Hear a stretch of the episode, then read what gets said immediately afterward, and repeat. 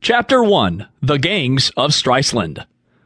Don Premas inhaled deeply from his hand rolled Turkish cigarette. The finely crafted smoke was attached to one of 50 different cigarette holders that the gang leader owned. To Premas, a cigarette holder was an intricate part of any daily ensemble, while the holder today could have been made of gold, silver, or even jade, and been reasonable with his white linen suit. Premas had decided to don a white ivory cigarette holder, smuggled in from the deepest recesses of Africa. Exhaling a long, bluish gray cloud of smoke above the heads of his patrons, Premas observed his amazing domain of authority. The Copacabana was the hottest gay bar on Streisland. Built as a lavish mansion in the late 1900s, Premas had created two massive dance floors on the ground level, including the largest martini bar of any establishment in town. The grounds included a giant heart shaped swimming pool that patrons enjoyed every third Wednesday.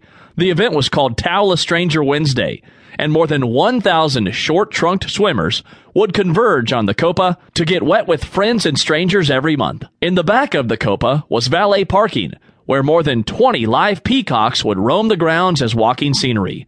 What was more interesting than the long white pillars of the building and the two oversized flamingo fountains were the patrons that frequented this social hotspot. They were the Ripley's Believe It or Nots of the flamboyant criminal underground. Behind the main cash register, on an elevated zebra skinned sofa, sat Don Premas. This was his exclusive perch, from which he could view all the main activity taking place in the Copa. Whether it was stolen goods, drugs, prostitution, wedding planning, or interior decorating, Premas had a well manicured finger in it.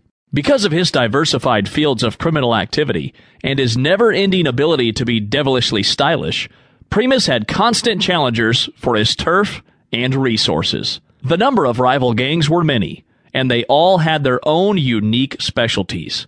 On most nights, they could all be seen at the Copa, Premas believed in keeping enemies like the police close, but he kept gang enemies close enough to serve a fine Chardonnay to. Thus, almost any night, all of the gay mafia's rivals could be seen frolicking about the club. Tonight was Monday, which everyone knew was karaoke night, and Premas owned the only Dynasty 10,000 karaoke dream maker. The unit could only be moved with a forklift and had wireless connections with the Copa's 10 oversized disco balls.